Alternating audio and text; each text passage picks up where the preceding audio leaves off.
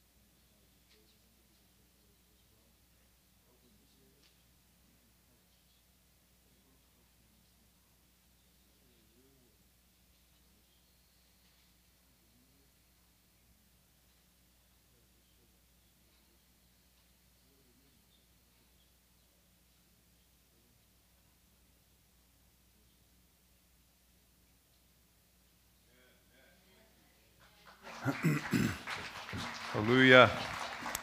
The reason I wanted uh, prayer is because I, am going to be sharing some things out of my heart this morning. Is that all right?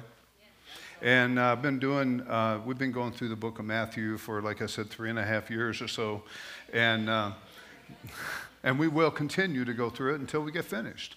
But how many of you know when you get through Matthew, you've pretty much gone through the whole Bible? Because it's just got everything in there. And so there's a lot to cover. And so if you're going to preach through it, you might as well preach through it and cover it all. And so that's what we've tried to do. But uh, the Lord has laid some things on my heart. I've been thinking about it all week. And, and uh, how many of you know that as a pastor, sometimes you have to live out what you preach? And uh, some, that's not very comfortable sometimes. And so I'd like to just share some things with you. So I'm going to share a, a bit of my personal journey with you this morning. And this message really came about uh, last week as, as uh, Pastor Eddie's message from last Sunday. Uh, we weren't, weren't supposed to be here. We were supposed to be over in California and we couldn't get over the mountain. So uh, we just came. My wife and I got to just kind of come and, and just kind of hang out and, and listen to the message and all that, which was pretty good. Uh, by the way, Pastor, that was a, was a really good word. And uh, so as I listened to Pastor Eddie's message, I felt the Lord dealing with me personally, not at the time so much, but just a little bit later on during the week, the Lord began to start stirring some things in my heart. So, so maybe this word won't even mean anything to you. I'm just saying it might just be all about me. Uh, and, and so if it is, then that's okay, but maybe you can learn from my mistakes. Is that, is that okay? And so, uh, but, you know, let me kind of review because I think that God may have something in this for you as well. And so, if you're a guest, this is a little bit different way in the way that I preach, but uh, you know what? It's, it's all going to be based upon God's word anyway. And so, there we go. So, Eddie spoke last week about the widow that um, was about ready to lose her home. She was about ready to lose her home, and her sons were going to be sold into slavery. And the prophet Elijah said, well, what can I do for you? And she said, uh, that you know she was in that dire situation. How many of you know that back in those days, to be a widow was a very difficult thing, because if you didn't have someone to provide for you, you were pretty much you were pretty devastated, and it was a difficult time. And so things were not looking very good for her at all. And so Elijah asked her, he said, What do you have in your house? What do you have in your house? And she said, First of all, she said, I have nothing. I have nothing but a jar of oil. And he said, Okay, have your sons go out and get vessels throughout the city. Bring all the empty vessels that you can bring in. And so they did that. They were obedient to the word of the Lord. And so when they brought those vessels into the widow's house, then he began to, they, they began to pour from that jar the oil into those vessels. And so, as they poured the oil, the oil continued to go and continued to go and continued to go until all the vessels were full. And once all the vessels then were full of oil, he said, Where, Where's the other vessels? And they said, There are no more. And so the issue was is that once the vessels were full, the oil stopped. And, and so there's, a, there's, a, there's actually a message in just that part that once the vessels were full and the vessels weren't pouring out, the oil stopped. And so, yet, what happened in that is that they were able to take the oil, sell the oil, pay off their debts, and be provided for, and it was a miraculous provision. And so, the message that Eddie had was this is that it doesn't matter how little you think you have. It doesn't matter how small it is in the eyes of the world or even in your own eyes.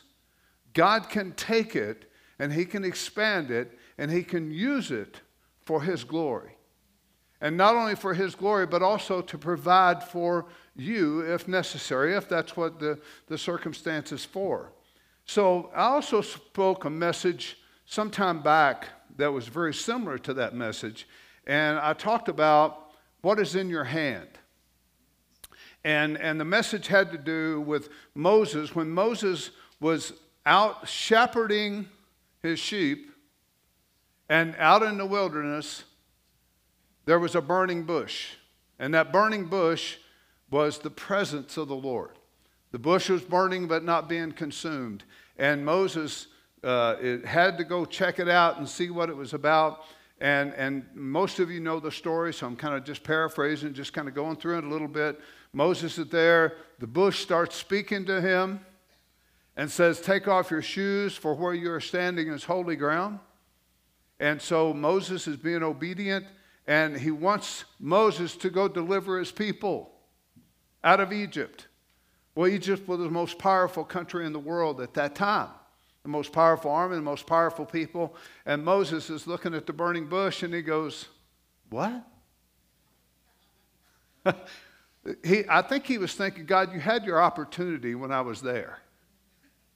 And, and now I've, I've been out here in this wilderness for 40 years, and you know, I can't even speak well. You know, I've, I've lost all my authority that I had when I was there, and, and now you want me to go deliver them.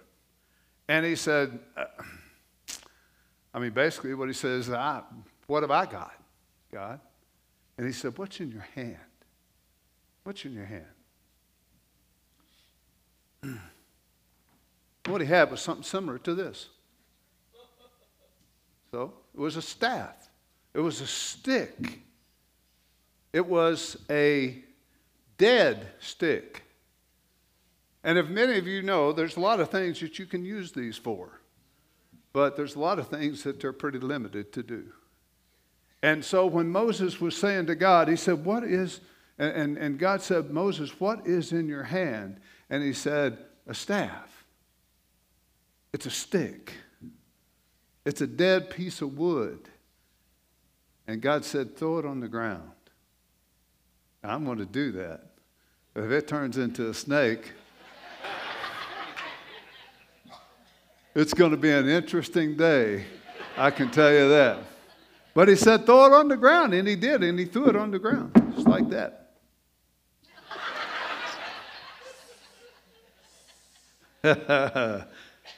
so, my point is this God took what he had in his hand. Not only did he provide a miracle in Moses' sight at the time, But once he saw the snake, the Bible says he fled from it. He turned and he ran. And then God said, Get back over here, pick it up. Uh, do you think he picked up by the head or the tail? Yeah, he's picked it up and it turned back to a staff. Now, here's the thing about all that is that when he picked it up, it was changed. And it was changed into what God wanted it to be, and it became the rod of God. That's what it was called. It was called the rod of God. And everywhere Moses went, it was with him. Everywhere he went, he had the rod of God with him. And it says that he touched the waters and they turned to blood. And he raised up the staff and he did all these things with this rod of God. And later on, when Moses was finished with all the stuff, he gave the rod to, Aaron. And Aaron began carrying the rod. And then it wound up in the Ark of the Covenant. And it had budded and sprouted leaves. What I'm saying is that even though we have things that appear to be just a dead stick of wood, God can take it and make it something that can do great things. Amen? That's my point that I wanted to get across to us, and, and so on. this is where I want to get to. I'm going to ask you a question. I'm asking you uh, this question as a plea. I want to say, can I share something with you without you losing respect for me as your pastor? Can I share some of my struggles with you without you saying, What? Because it's happened to me before. I remember sharing once with a person that I trusted something I was struggling with, and he lost respect for me. And I thought to myself, okay, you have to be careful who you share it with. So, what I'm doing this morning is I'm going to share some things with you about me. I want to be transparent with you. I want to let you know on some of the areas where I'm struggling. I think my mic is. is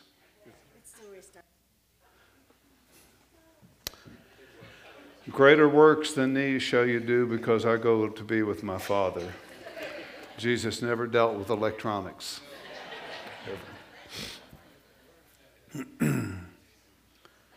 so, what I'm about to share with you is just, it, it's not that I'm in sin or any of that kind of stuff. I'm, it's not that. But I've been struggling lately with my intimacy with the Lord. Been struggling lately with my intimacy with the Lord. And I think that I have discovered why. And I've been praying about this. I, I, shared this with my pastor friends at Pastor's Prayer. For those of you that know, I pray every Thursday with, with uh, usually 8, 10, 12 pastors in, in the valley. And we pray every Thursday. We pray for you, we pray for the valley, we pray for the lost, we pray for all kinds of things. Must not be the battery. I'm just going to go on and we're just going to do it the way it is. So, anyway. In the name of Jesus, we're going to go forward here. Maybe my struggles will help you if you have similar ones. And that's what I'm hoping for today. I'm hoping that what I'm going to share with you today will help you in your walk with the Lord. Because I hope you understand that I struggle just like you do. Because, you know, as the Bible says, that, that when, when Elijah prayed, and he had a nature like us. God shut the heavens up. And then he prayed again, and the, and the heavens gave rain. this thing is about to drive me crazy. All right. But I'd like to speak in general before I address my personal issues. And here's where I think this will help you and at least bring you to a place. It's possible that you may be convicted a little bit. Is that okay? You may be challenged. Because I tell you what, I have, I have, give me this microphone. I'm turning this off. All right. Is this one working now? All right. It is. Good. All right.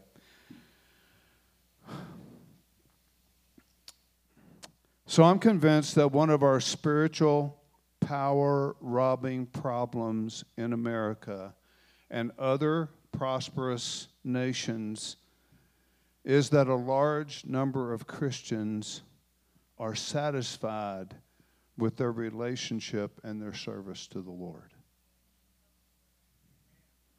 We're satisfied. They're comfortable in their faith and have no intention of changing it. A contentment of being at ease with their salvation. And here's what it comes down to, I think, in a lot of cases is that we know we have eternal life. We're grateful. We praise God for it. We worship, we come to church, we, we pray, we read His Word, and we just are comfortable with that activity. We're just kind of comfortable with that. And I think there's a danger in that. I think there's a danger in the fact that we can just cruise through our Christian walk when there's people all around us that need Jesus. There's people all around us who need healing, who need a touch, who need someone to put their arm around them and pray with them and say, God loves you, God cares about you, and God has something for you. And we think, well, maybe I don't have, you know, I don't have the ability to go out like, like Ben does. Ben goes out and, and, and goes up to the, to the beaches at Lake Tahoe and to the, to the casinos and, and preaches on the street corners up there about Jesus. Maybe you don't want to do that. Probably not many of you do. But I can tell you what, God has something else for you. And, and you know what? I'm not comfortable doing that either. But that's what God's called him to do, and he feels comfortable doing and God uses him. Praise God. And, and so, what, what it comes down to is that if we are just at a place to where nothing's changing in our hearts and lives, then that just brings us to the place that nothing's changing. And I think the Lord wants us to open up our eyes and our mind and say, God, what's going on here? Now, listen, I, I'm not here to condemn you because I'm talking about my own struggles here a little bit, all right? So I'm, it, it's bouncing off the wall and hitting me, you know, with, with full force when I'm talking about these words.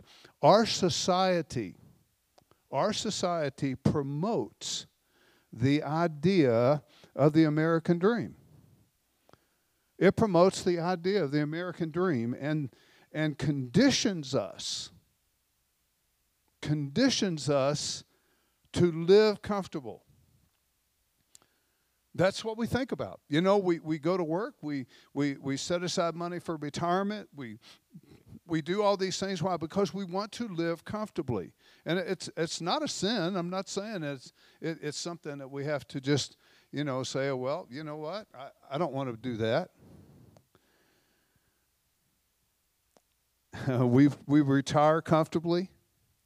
Many of us, you are here and you're retired comfortably, and, and that's all right.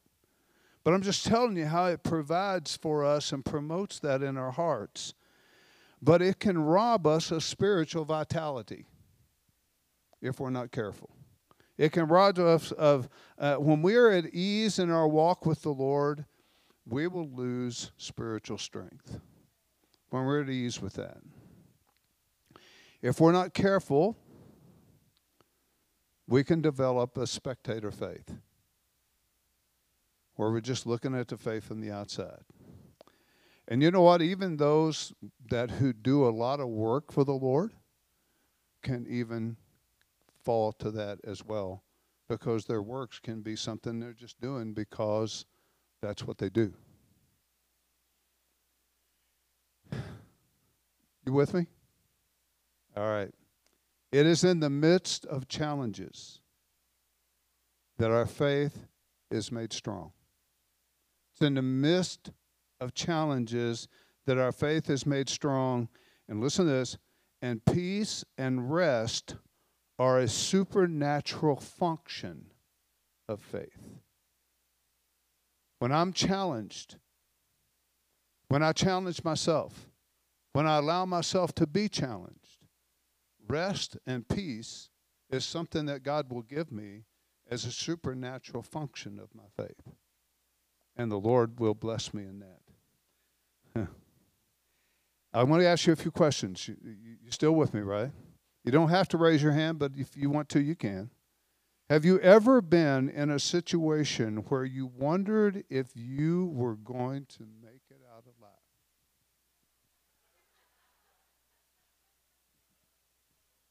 What? It was dying too, but it's got plenty of battery power. I don't know what's going on. All right, I'll, I'll say that again. Have you ever been in a situation where you wondered if you were going to make it out alive?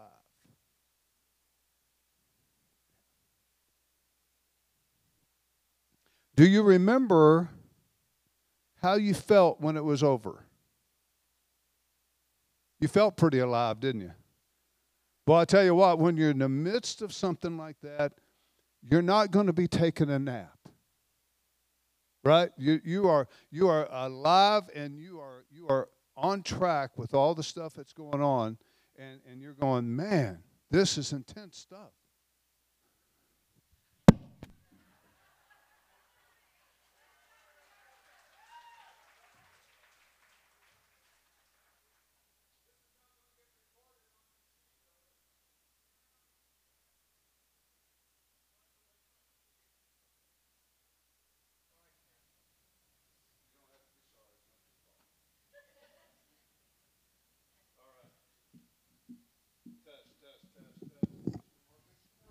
No, no, no. Red mic. Ooh, a fiery mic. All right. Boy, you talk about distractions.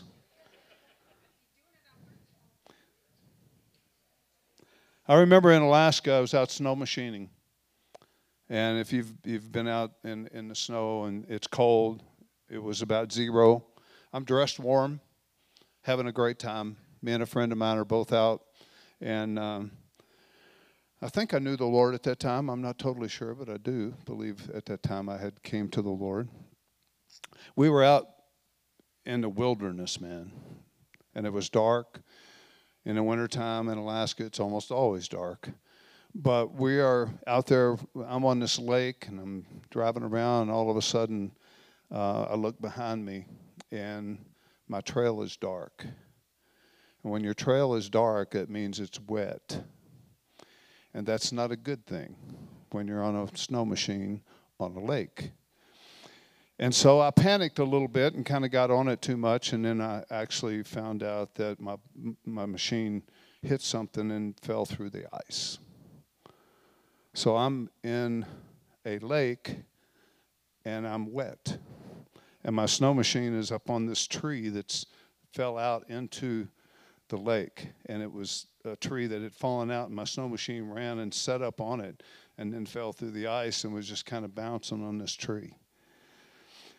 And i'm wondering okay i'm sitting on it and i'm still wet and i'm going okay how am i going to get out of this? And it was a pretty scary situation.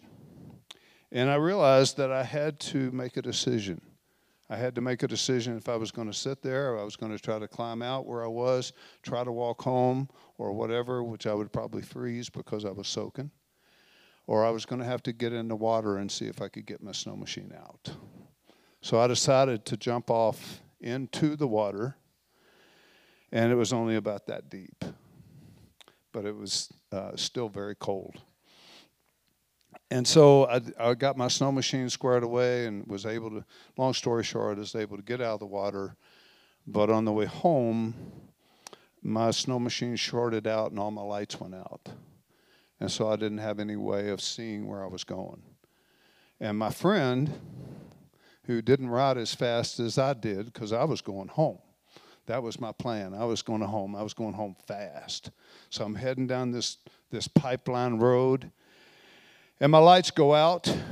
And so Al, who's following me, trying to keep up with me, never saw me and went right past me like a bullet. And I go, Oh, that's not good. He just left me out here in the dark, wet and cold, and no way to get home because I have no headlight.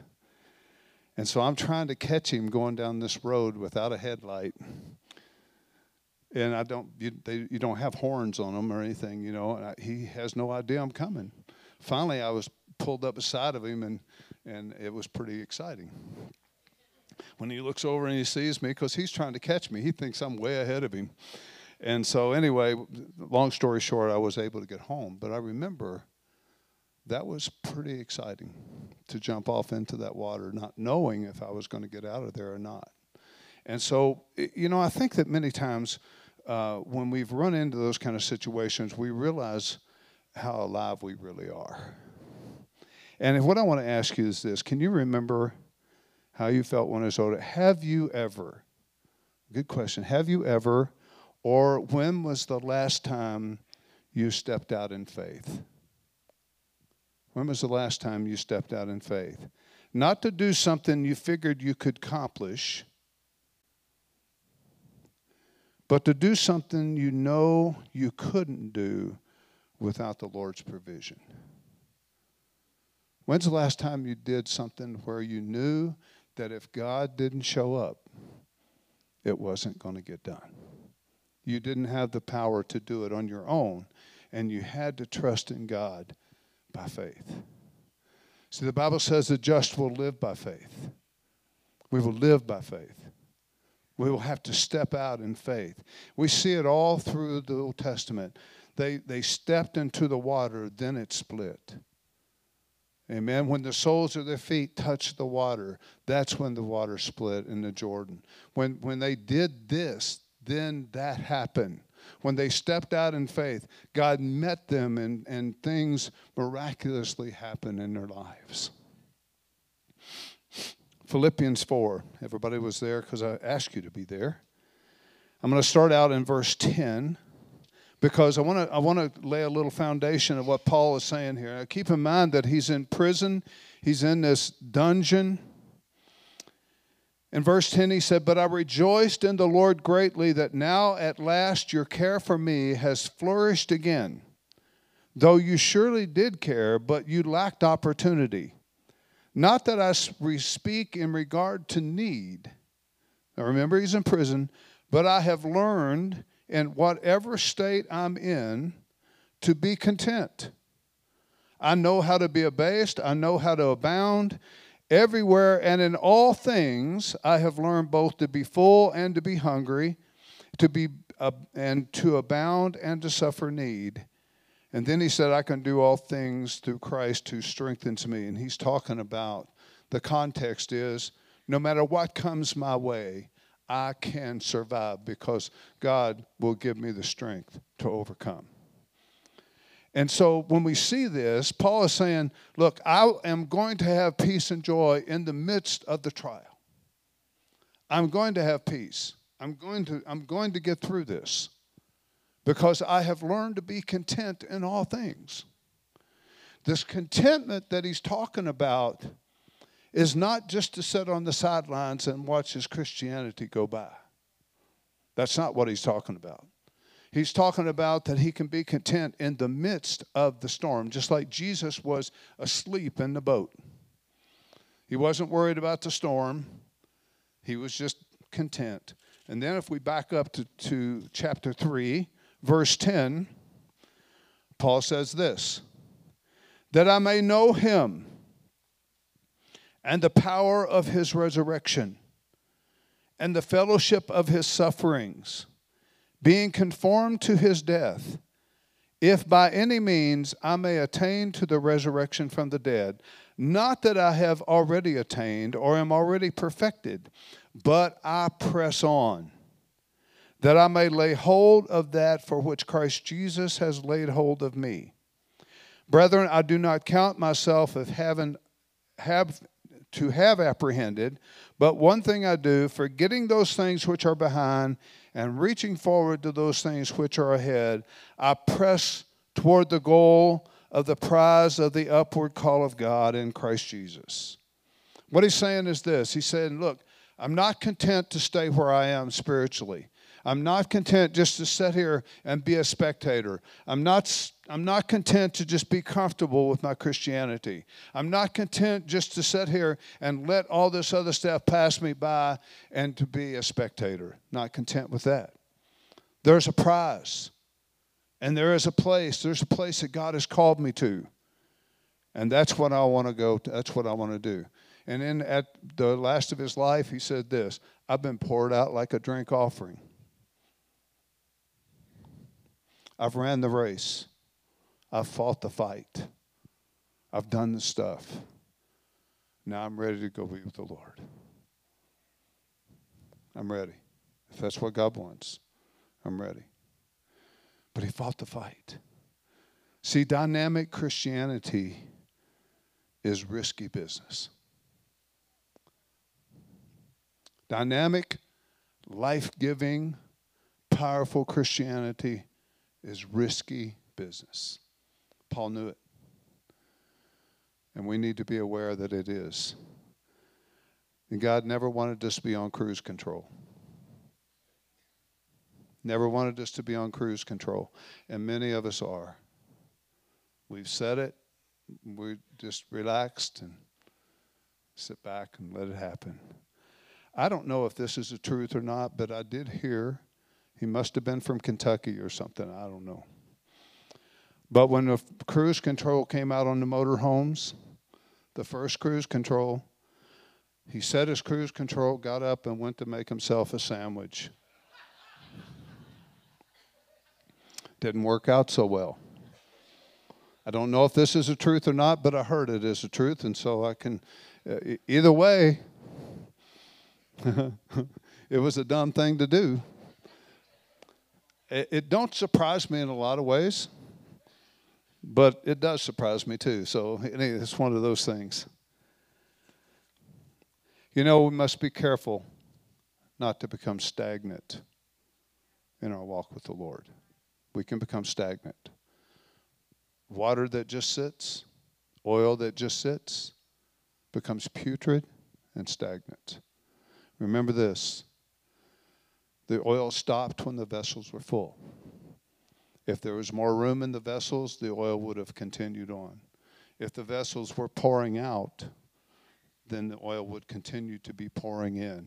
And God wants us to know that if we are just taking what we've got and sitting on it, it's going to become stagnant and it's not going to be very useful. But if we are pouring out that which God gives us, He will refill us with fresh oil fresh anointing, fresh power, fresh stuff, and it will be life giving and it'll be good. We, we hear the story of the man who had a bumper crop. Not going to read it because it take too much time, but Luke chapter 12 says that, What am I going to do? I have all of this, I have all of this grain and all this stuff that I have. So what am I going to do with it? He said, I tell you what I'm going to do. I'm going to tear down my barns. I'm going to build bigger barns. I'm going to fill these up and I'm going to take my ease. And Jesus said, You fool, tonight your life will be required of you. Because he wants us to use what he has blessed us with right? He wants us to use what He's blessed us with. Take it and, and bless others with it. We have to be careful that we don't become stagnant. So let me explain my heart and I'll share with you and then I'll ask you a few questions and then I'll I'll leave you alone. Love you guys. And I care about what God is going to do with you. And I want to challenge you because uh, we live in challenging days. We live in difficult times. I have been trying to figure out, Lord, why am I having this trouble with intimacy with you? What, what's going on? What, what's my issue? I pray more than I've ever prayed. I, I, I fast more than I've ever fasted. I'm in the Word, I'm studying.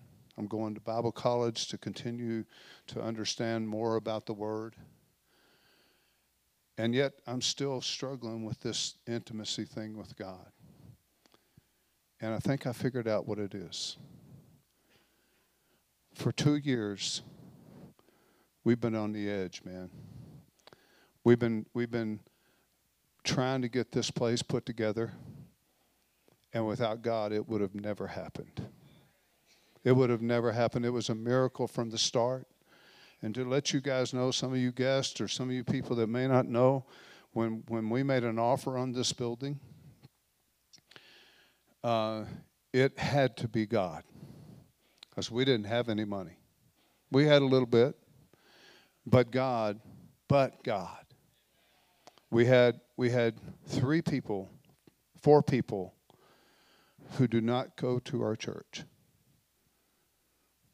give us $260,000 to help us buy the church.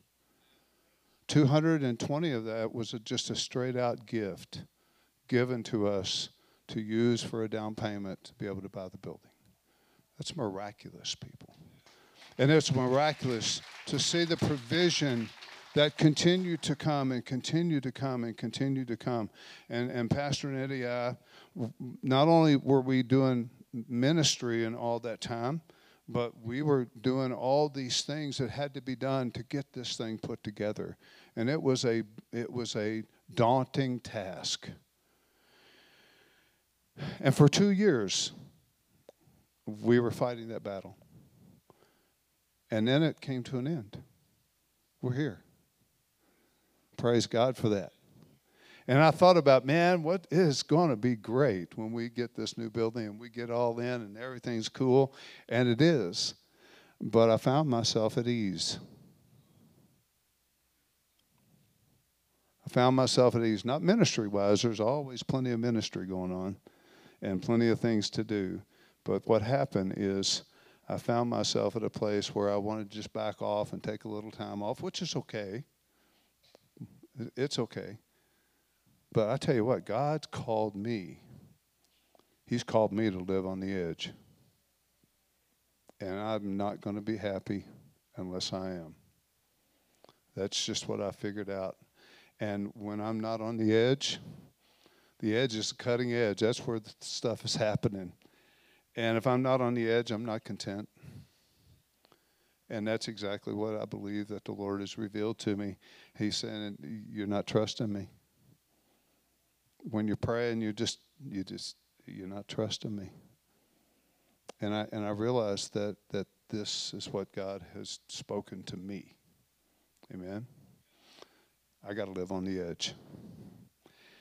And I don't know exactly what all that means all the time. But I'm going to ask you a few questions. You don't have to raise your hand, but you can if you want. Do you ever feel that you have nothing to give that the Lord can use? Do you ever feel that way? You ever feel like that you just don't have anything that God can use? Do you ever feel like you are spiritually disconnected? You ever feel that way? Yeah. Do you ever even wonder sometimes if you're even saved?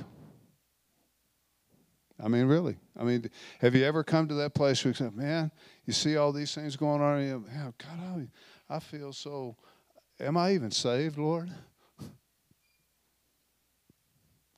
Do you hear others' testimony and hear about all the things they do for the Lord and all the things that He's doing in their life and say, God, what's my problem? Do you ever have those kind of things? Nobody does. Yeah, we do. I'll go back with you on that and say, do you ever feel like you have nothing to give to the Lord He can use? Sometimes I do. Sometimes I do. Do you ever feel like you're spiritually unconnected? Sometimes I do. Sometimes I do. Do you ever even wonder if you're saved? Sometimes I have. This is confession time. This is open time. See, I, am I'm, I'm not some spiritual giant. You probably already knew that, but sometimes people see the pastor in different ways, and, and I'm just telling you, I'm just a man just like all the rest of you. And I struggle with all the same things that you struggle with in different ways, maybe, because we all struggle differently than the other person next to us. But the fact is, I struggle with these kind of questions sometimes. And I struggle with these things. And I listen to people's testimonies at conferences and stuff, and I go, Phew. But people hear our testimony, our building, and they say, Well, God, why not us? And God's done great things here. And so we have to also realize what God is doing in our lives and, and be blessed with all that kind of stuff. Amen? Am I, am I hitting your heart here at all? Is this, is this really uh, resonating with you guys?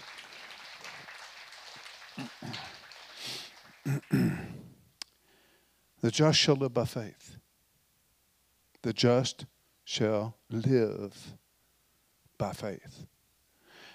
The, the life that he's talking about is, is, a, is a life dedicated unto God. Life comes through faith. And so when he's talking about the just shall live by faith, it is going to be the life of God in us that is only going to come from faith.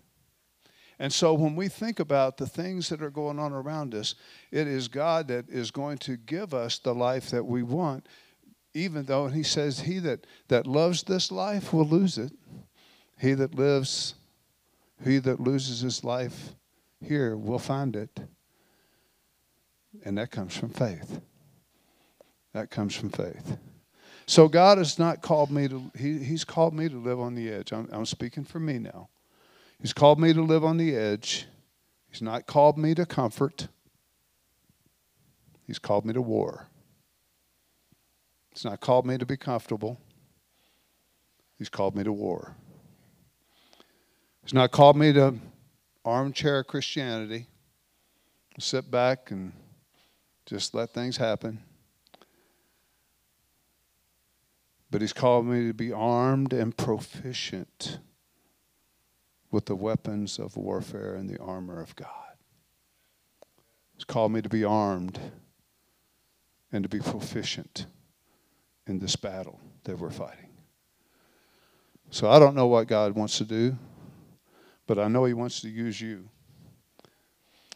The, the old saying, which is true in many, many churches 10% of the people do 90% of the work in the church. That's not true in this church. It's more like 30% and 70% because we have a wide volunteer range of people who really serve the Lord with all their hearts, and many, many people but there's still others that God wants to shake you loose a little bit. And if God wants to shake you loose, be willing to be shaken. Be willing to be challenged. Let God touch your heart. Let Him minister to you. Is that all right? I'm going to do something different today. We're not going to have the worship team come up. I'd like for you just to bow your heads, if you would, please. Just wait upon the Lord. I suspect if God spoke to me these things, that he may have spoke to some of you as well. Maybe you're here this morning and you don't know Christ as your Savior. Maybe you've never received Him. You've never repented. You've never asked God to forgive you. You've never made a public declaration that you believe in Christ. Maybe you've never made that conscious decision to follow Him. I want to give you opportunity to do that this morning.